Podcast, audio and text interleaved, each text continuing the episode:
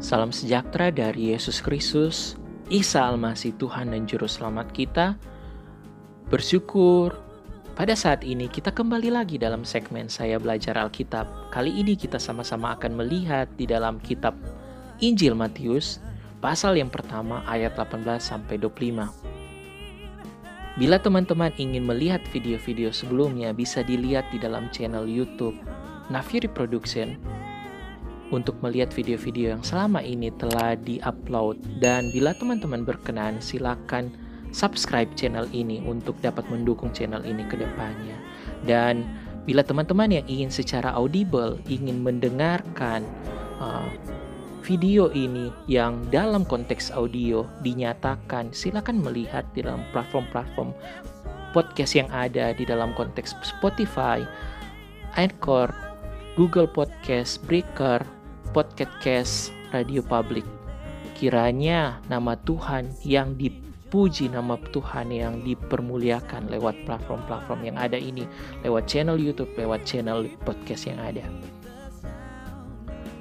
Sebelum kita memulai segmen saya belajar Alkitab kali ini di dalam kitab Matius pasal 1 ayat 18 sampai 20, 25, mari sama-sama pada saat ini kita bersatu di dalam doa, kita berdoa. Ya Tuhan, ya Allah Bapa kami yang bertakhta dalam kerajaan sorga, ucap syukur atas segala berkat, penyertaan, anugerah, selamatan yang Kau nyatakan dalam kehidupan kami. Pada saat ini, ucap syukur atas kesempatan pada saat ini kami sama-sama ada masuk dalam segmen saya belajar Alkitab.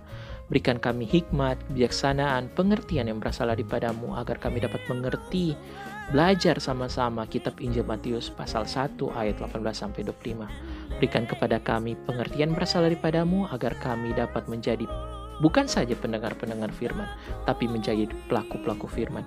Di dalam nama Yesus Kristus, Tuhan dan Juru Selamat kami. Di dalam nama Isa Almasih, kami berdoa dan mengucap syukur. Amin. Baiklah teman-teman, pada saat ini mari kita sama-sama membuka di dalam Matius pasal 1 ayat 18 sampai 25. Mari teman-teman, saudara-saudari, Bapak Ibu sekalian yang terkasih dalam Yesus Kristus kita membukanya dan kita membacanya bersama-sama. Ayat 18, kelahiran Yesus Kristus adalah sebagai berikut. Pada waktu Maria ibunya bertunangan dengan Yusuf, ternyata ia mengandung dari Roh Kudus sebelum mereka hidup sebagai suami istri. Karena Yusuf suaminya seorang yang tulus hati dan tidak mau mencemarkan nama istrinya di muka umum, ia bermaksud menceraikannya dengan diam-diam. Tetapi ketika ia mempertimbangkan hal itu, malaikat Tuhan nampak kepadanya dalam dalam mimpi dan berkata, "Yusuf anak Daud, janganlah engkau mengambil takut mengambil Maria sebagai suami sebagai istrimu."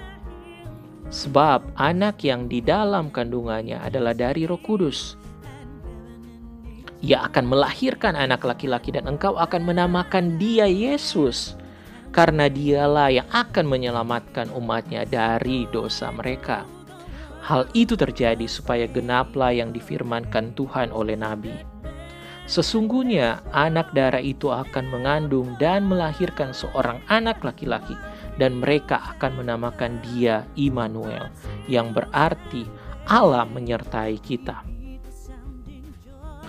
Sesudah bangun dari tidurnya, Yusuf berbuat seperti yang diperintahkan malaikat Tuhan itu kepadanya. Ia mengambil Maria sebagai istrinya, tetapi tidak bersetubuh dengan dia sampai ia melahirkan anaknya laki-laki. Dan Yusuf menamakan dia Yesus. Terpujilah Tuhan, demikianlah firman Tuhan pada saat ini. Kita akan sama-sama melihat bagian ini yang dalam konteks Alkitab terjemahan baru memberikan judul perikop kelahiran Yesus Kristus. Bila kita melihat ayat 18 sampai ayat 19, kita melihat bahwa Maria mengandung dari Roh Kudus. Kita melihat sama-sama telah mempelajari bagian ini bicara tentang Roh Kudus sebelumnya. Kita telah melihat Alkitab menyebut Roh Kudus adalah Roh Allah, Roh kebenaran, Roh Kud, Roh Tuhan, Roh Yesus, Roh penghibur, Roh penolong. Teman-teman, Bapak, Ibu, saudara-saudari sekalian yang terkasih dalam nama Yesus Kristus, silakan melihatnya di dalam video sebelumnya.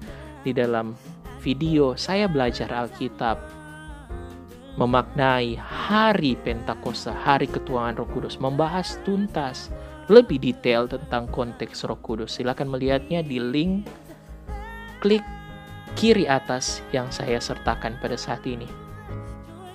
Mari kita melihat selanjutnya. kita melihat ada yang secara khusus saya tandai Maria bertunangan dengan Yusuf. Berarti Maria dan Yusuf adalah tunangan. Ternyata Maria mengandung dari Roh Kudus sebelum mereka hidup sebagai suami istri. Karena Yusuf suaminya, seorang yang tulus hati dan tidak mau mencemarkan istrinya. Tiba-tiba dalam konteks Indonesia kita melihat seperti ada yang salah kenapa disebut Maria dan Yusuf tunangan tetapi bahkan disebut sebelum mereka hidup sebagai suami istri tapi telah disebut Yusuf suaminya Maria Maria istrinya Yusuf.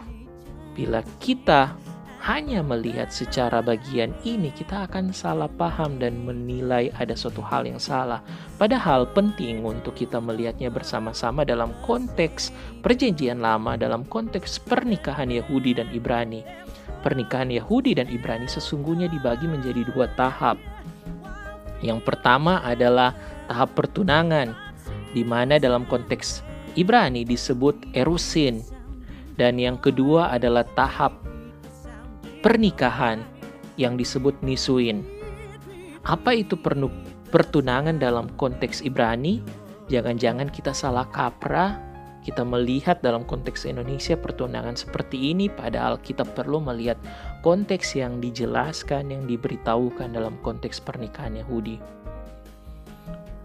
Pertunangan adalah masa di mana terjadi masa pengudusan, masa penyucian sebelum pasangan suami istri ini akan menuju dalam pernikahan yang kudus. Di mana aktivitas seksual dilarang dalam periode ini.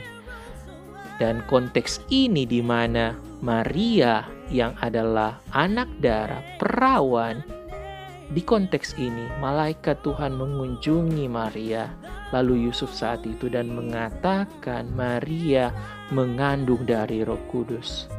Menyatakan, menunjukkan bahwa Allah yang beracara, Allah yang berkehendak, Allah yang menunjukkan penggenapan dari nubuatan yang ada. Nanti kita lihat bersama-sama bagian ini. Bagian yang kedua adalah pernikahan itu sendiri bila kita melihat bersama-sama adalah masa setelah pertunangan, pernikahan dimulai setelah pembacaan akad nikah, dan pemberkatan pernikahan di mana aktivitas seksual setelah pernikahan tersebut diizinkan.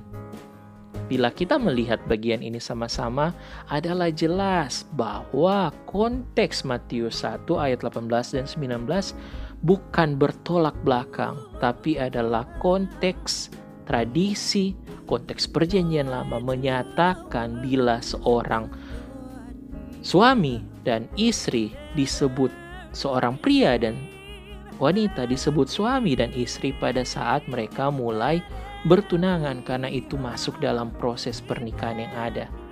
Makalah jelas Yusuf dan Maria bertunangan Sebelum mereka benar hidup sebagai suami istri, mereka belum hidup bersama-sama, belum melakukan aktivitas seksual, tapi mereka telah disebut sebagai suami dan istri. Yusuf adalah suaminya Maria, Maria adalah istri dari Yusuf. Bila kita melihat baik-baik, bagian ini di ayat 19 karena Yusuf suaminya seorang yang tulus hati dan tidak mau mencemarkan nama istrinya di muka umum. Ia bermaksud menceraikannya dengan diam-diam.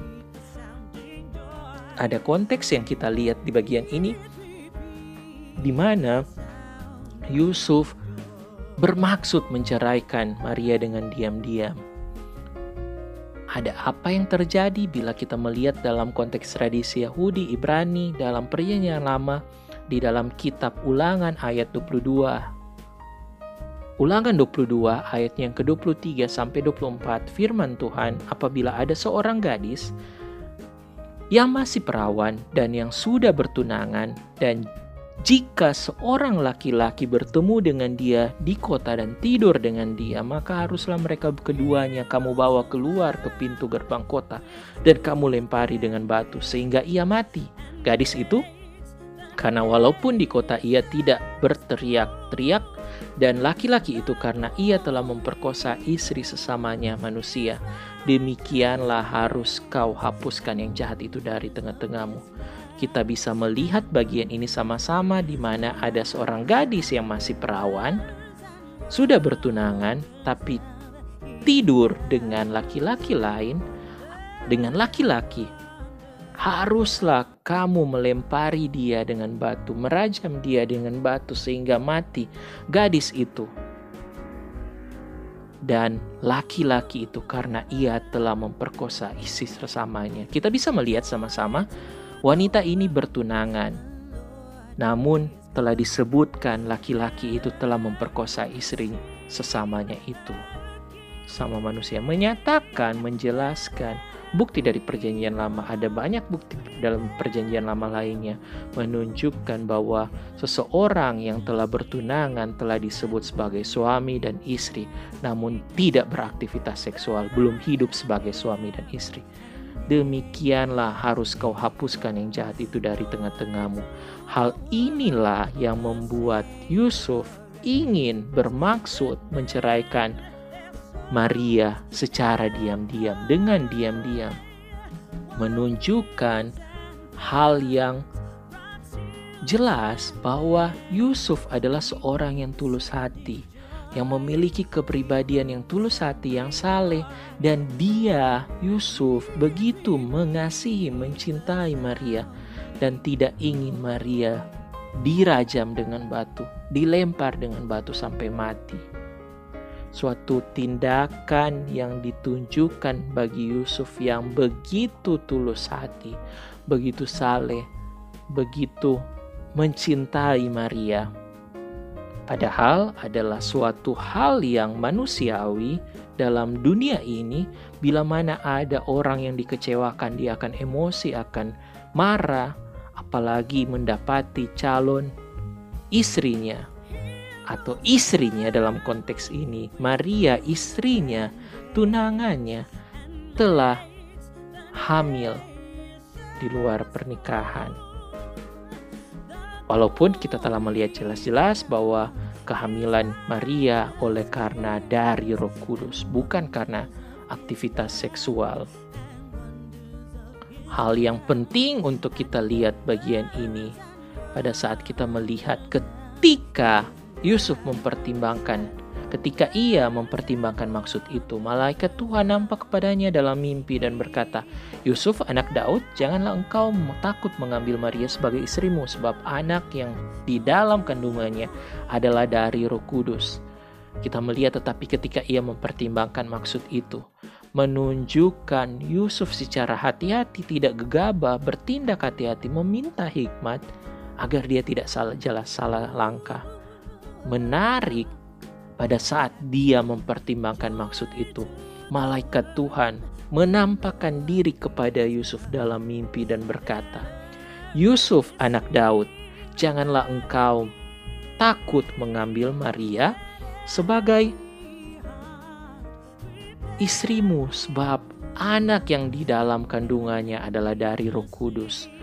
Menunjukkan penyertaan Allah, maksud Allah, penguatan dan penegasan dari Allah agar supaya Yusuf tidak takut, tidak khawatir, jangan takut mengambil Maria sebagai istrinya karena itu merupakan kehendak Allah. Ada rancangan Mesias, juru selamat telah dinyatakan dalam kandungan Maria dan melalui pernikahan Yusuf dan Maria suatu hal yang menarik kalau kita melihat bagian ini di mana pada masa perjanjian lama sebelum masuk pada masa perjanjian baru sebelum masuk dalam pernyataan yang pertama kali kepada Maria dan setelah itu Yusuf kita melihat bersama-sama bahwa ada masa di mana tidak ada lagi penampakan Allah secara langsung berbicara kepada manusia.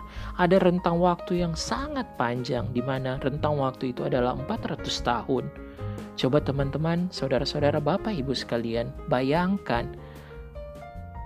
Begitu kagetnya, begitu terkejutnya Yusuf pada saat dia dalam mimpinya, dia melihat penampakan dari malaikat Tuhan yang meminta kepada dia, Yusuf anak Daud, janganlah engkau takut mengambil Maria sebagai istrimu.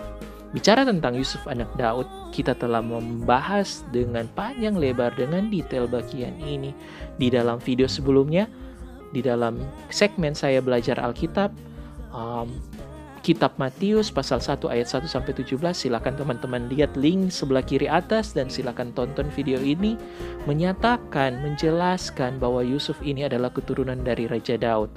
Inilah silsilah Yesus Kristus anak Daud, anak Abraham. Dengan jelas kita mengetahui dalam silsilah Yusuf diperanakan adalah dari Yakub Ayahnya Yusuf adalah Yakub, namun dalam konteks ini malaikat Tuhan menyatakan diri kepada Yusuf dan memanggil Yusuf, Yusuf anak Daud, menyatakan Yusuf adalah keturunan langsung dari Raja Daud. Menyatakan ada penggenapan yang jelas-jelas terjadi di dalam bagian ini. Sebab anak yang di dalam kandungannya adalah dari roh kudus. Penjelasan tentang Roh Kudus silakan teman-teman lihat link yang ada di kiri atas mengenai Roh Kudus di dalam video Mari memaknai Hari Pentakosta Ketuangan Roh Kudus. Selanjutnya kita melihat bagian ini bersama-sama di ayat 21. Ia akan melahirkan anak laki-laki dan engkau akan menamakan dia Yesus karena dialah yang akan menyelamatkan umatnya dari dosa mereka. Kita lihat menamakan dia Yesus karena dialah yang akan menyelamatkan umatnya. Penyelamat Mesias dari dosa mereka. Hal ini juga kita telah lihat sama-sama arti nama Yesus di dalam video Matius 1 ayat 1 sampai 17. Silakan teman-teman lihat Yesus dalam bahasa Latin Yesus, Yunani Yesus dan Ibrani Ye Yehosua, Yosua, Aram, Yesua yang berarti Tuhan menyelamatkan. Kristus dalam bahasa Yunani, Kristos, Ibrani, Mesias, Masaya, Masia yang berarti yang diurapi atau yang terpilih. Jelas-jelas bila teman-teman, saudara-saudara, Bapak Ibu sekalian silakan melihat video sebelumnya. Jelas-jelas Yesus Kristus adalah Tuhan dan Juru Selamat. Yesus Kristus Isa Almasih adalah Tuhan dan Juru Selamat. Silakan melihat link video sebelumnya. Video segmen saya belajar Alkitab Matius 1 ayat 1 sampai 17. Selanjutnya kita melihat di dalam ayat yang ke-22 dan 23 Hal itu terjadi supaya genaplah yang difirmankan Tuhan oleh Nabi. Sesungguhnya anak darah itu akan mengandung dan melahirkan seorang anak laki-laki. Dan mereka akan menamakan dia Immanuel yang berarti Allah menyertai kita. Supaya genaplah yang difirmankan oleh Nabi. Ada nubuatan, ada penggenapan. Kita akan lihat sebentar sama-sama Sesungguhnya anak darah itu akan mengandung, anak darah itu akan mengandung. Bicara tentang anak darah, anak darah, perempuan muda, anak perempuan yang masih perawan, yang belum melakukan hubungan seksual, secara logika, secara masuk akal, kita melihat tidak mungkin terjadi anak darah itu akan mengandung. Namun Allah telah menjelaskan sebelumnya oleh karena perkenanan Allah, oleh karena intervensi dari Roh Kudus, Maria, anak darah itu mengandung dan akan melahirkan seorang anak laki-laki dan mereka akan menamai dia, menamakan dia Immanuel yang berarti Allah menyertai kita. Bila kita melihat sama-sama eh, Yesaya 7 ayat 14 Sebab itu Tuhan sendirilah yang akan memberikan kepadamu suatu pertanda. Sesungguhnya seorang perempuan muda mengandung dan akan melahirkan seorang anak laki-laki. Dan ia akan menamakan dia Immanuel.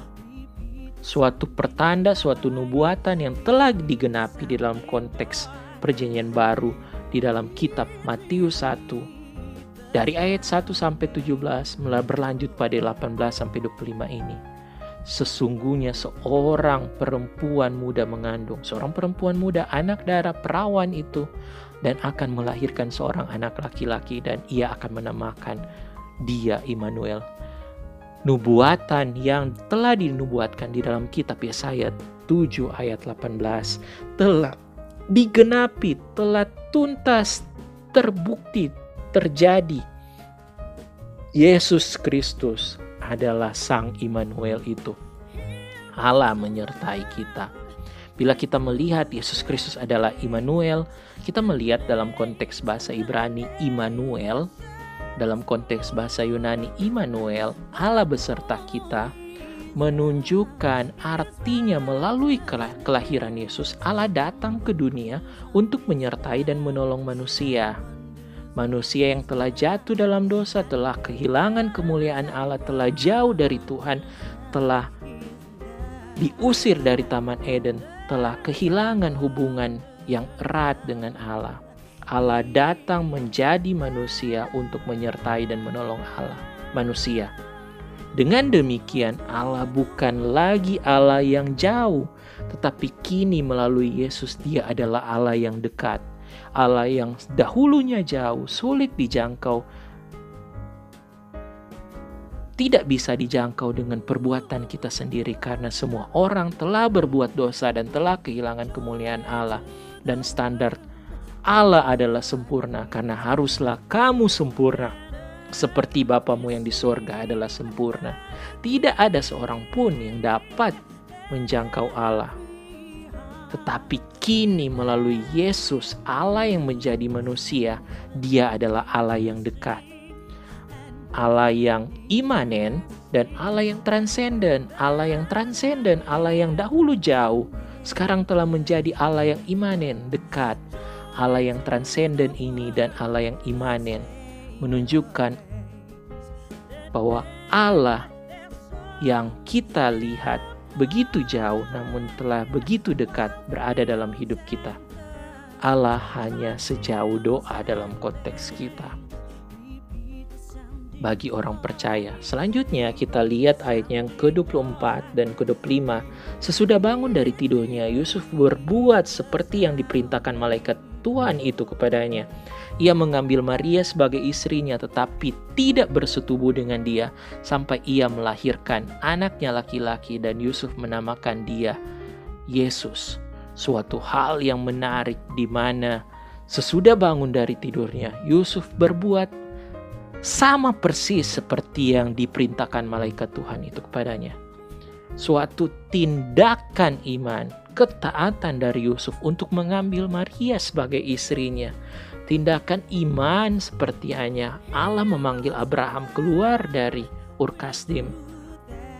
Tindakan iman yang sama dilakukan oleh Yusuf untuk mengambil Maria dengan taat sebagai istrinya.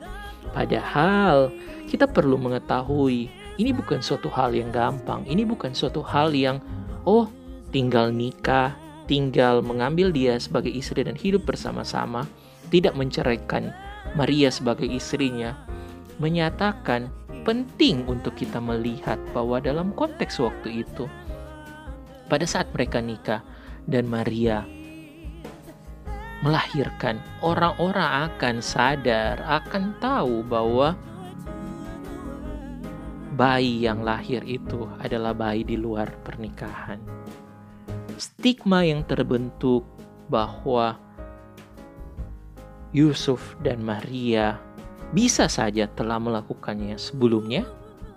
Stigma pemikiran negatif yang ada, yang pasti juga dipikirkan oleh Yusuf, sehingga ia juga bermaksud untuk menceraikan Maria, namun menarik Yusuf tidak menjadikan pemikiran-pemikiran duniawi itu sebagai dasar dia berpijak, tapi dia mengambil tindakan iman, tindakan ketaatan kepada Allah, kepada Tuhan. Allahnya Abraham, Ishak dan Yakub untuk mengambil Maria sebagai istrinya. Dan tindakan iman dan ketaatan Yusuf ini berlangsung berkelanjutan di mana ayat 26 dinyatakan tetapi ia tidak bersetubuh dengan Maria dia sampai ia melahirkan anaknya laki-laki dan Yusuf menamakan dia Yesus. Penyangkalan diri pengendalian dan pengorbanan dari Yusuf dan Maria adalah suatu hal yang sulit bagi seorang suami istri yang sudah menikah, yang sudah hidup sebagai suami istri, yang begitu saling mencintai, begitu saling memiliki satu dengan yang lain, tapi menahan diri, mengendalikan diri, menyangkal diri mereka untuk tidak melakukan hubungan suami istri, untuk tidak bersetubuh, suatu tindakan iman dan ketaatan dari Yusuf dan Maria, penyangkalan diri, pengendalian dan pengorbanan dari Yusuf dan Maria. Dan suatu tindakan ketaatan dari Yusuf dan Maria. Yusuf menamakan anak itu Yesus seperti yang diperintahkan, seperti yang dikatakan oleh malaikat Tuhan kepada Yusuf. Bila kita melihat bagian ini, kita sama-sama perlu sadar, perlu sama-sama melihat pentingnya bahwa Yesus Kristus benar-benar adalah Tuhan dan Juru Selamat. Yesus Kristus, anak yang dilahirkan, dikandung oleh Roh Kudus. Allah yang telah menjadi manusia itu adalah Mesias, Juru Selamat, dan penebus dari dosa-dosa kita, adalah Tuhan dan Juru Selamat kita. Telah jelas, telah terbukti, telah nyata terjadi. Bahkan kita melihat di dalam Matius 1 ayat 1 sampai 17 menyatakan menunjukkan dengan jelas bahwa Yesus Kristus adalah Tuhan dan Juru Selamat. Marilah teman-teman sekalian, Bapak Ibu, Saudara-saudari yang terkasih di dalam nama Yesus Kristus, Isa Almasih Tuhan dan Juru Selamat kita. Bagi yang masih ragu, bagi yang belum benar-benar menyerahkan hidup mereka kepada Tuhan, marilah kita menyerahkan hidup kita kepada Tuhan. Bagi yang belum bahkan ragu dan tidak menerima Yesus Kristus, marilah kita membawa diri kita untuk secara iman kita berkata, Aku mau menerima Yesus Kristus secara pribadi. Isa Almasih secara pribadi sebagai Tuhan dan Juru Selamatku. Masuklah di dalam hidupku. Berkuasalah di dalam hidupku. Jadilah Tuhan dan Juru Selamat di dalam hidupku. Tuhan yang berkuasa di dalam hidupku, Juru Selamat yang telah menebus segala dosa-dosaku biarlah Tuhan yang memimpin, menunjuk, mengarahkan, dan membawa kita dalam pengenalan akan Yesus Kristus, Isa Al-Masih, sebagai Tuhan dan Juru Selamat kita, dan kita taat dan setia melakukan apa yang menjadi kerinduan hati Tuhan. Demikian bagian kita pada bagian ini kita telah melihat di dalam Matius 1 ayat 18 sampai 25 segmen saya belajar Alkitab kali ini. Bila teman-teman terberkati dengan bagian ini jangan lupa untuk subscribe channel YouTube Nafiri Production. Biarlah segala sesuatu untuk kemuliaan Tuhan. Dan juga teman-teman bisa mendengarkan podcast dari video ini di dalam platform-platform podcast yang ada Spotify, Anchor, Google Podcast, Breaker, Podcast, Radio Public. Dan untuk sebelum kita menutup bagian ini, mari sama-sama kita bersatu di dalam doa, kita berdoa. Ya Tuhan, ya Allah Bapa kami yang bertata di surga, mengucap syukur atas kesempatan yang indah, waktu yang telah Engkau berikan bagi kami bersama-sama saat ini untuk belajar segmen Alkitab saya belajar Alkitab di dalam kitab Injil Matius pasal 1 ayat 18 sampai 25. Biarlah kepada kami diberikan pengertian menjadi pendengar-pendengar firman, diberikan hikmat, tapi bukan saja pendengar tapi menjadi pelaku-pelaku firman. Biarlah kami memiliki benar-benar iman, pengharapan dan kasih yang tertuju pada Yesus Kristus Isa Al-Masih sebagai Tuhan dan Juru Selamat kami. Biarlah kami dapat menjadikan Yesus Kristus sebagai yang pertama dan terutama dalam kehidupan kami. Pimpin dan terus jaga kami dalam hidup kami. Biarlah kami dapat menjadi berkat, menjadi terang dunia, menjadi garam dunia, menjadi kesaksian bagi kemuliaan namamu. Terpujilah namamu di dalam nama Yesus Kristus, Tuhan dan Juru Selamat kita. kami berdoa dan mengucap syukur. Amin. Kiranya Yesus Kristus, Isa Al-Masih memberkati kita untuk menjadi berkat bagi kemuliaan namanya. Sebab segala sesuatu adalah dari dia, dan oleh dia, dan kepada dia. Bagi dialah kemuliaan sampai selama-lamanya. Teman-teman, Bapak, Ibu, Saudara-saudara yang terkasih di dalam nama Yesus Kristus, silakan melihat channel-channel yang ada, Silakan melihat video-video yang saya sertakan di akhir video ini. Silakan ditonton dan bila menjadi berkat, silakan bagikan, share itu ke orang yang lain. Biarlah damai sejahtera Yesus Kristus yang melampaui segala akal akan menyertai kita sampai kepada kesudahan dan biarlah kita sekalian akan tetap menjadikan Yesus Kristus Isa Almasih sebagai yang pertama dan terutama dalam kehidupan kita. Terima kasih. Sampai jumpa di dalam segmen selanjutnya. Tuhan Yesus memberkati.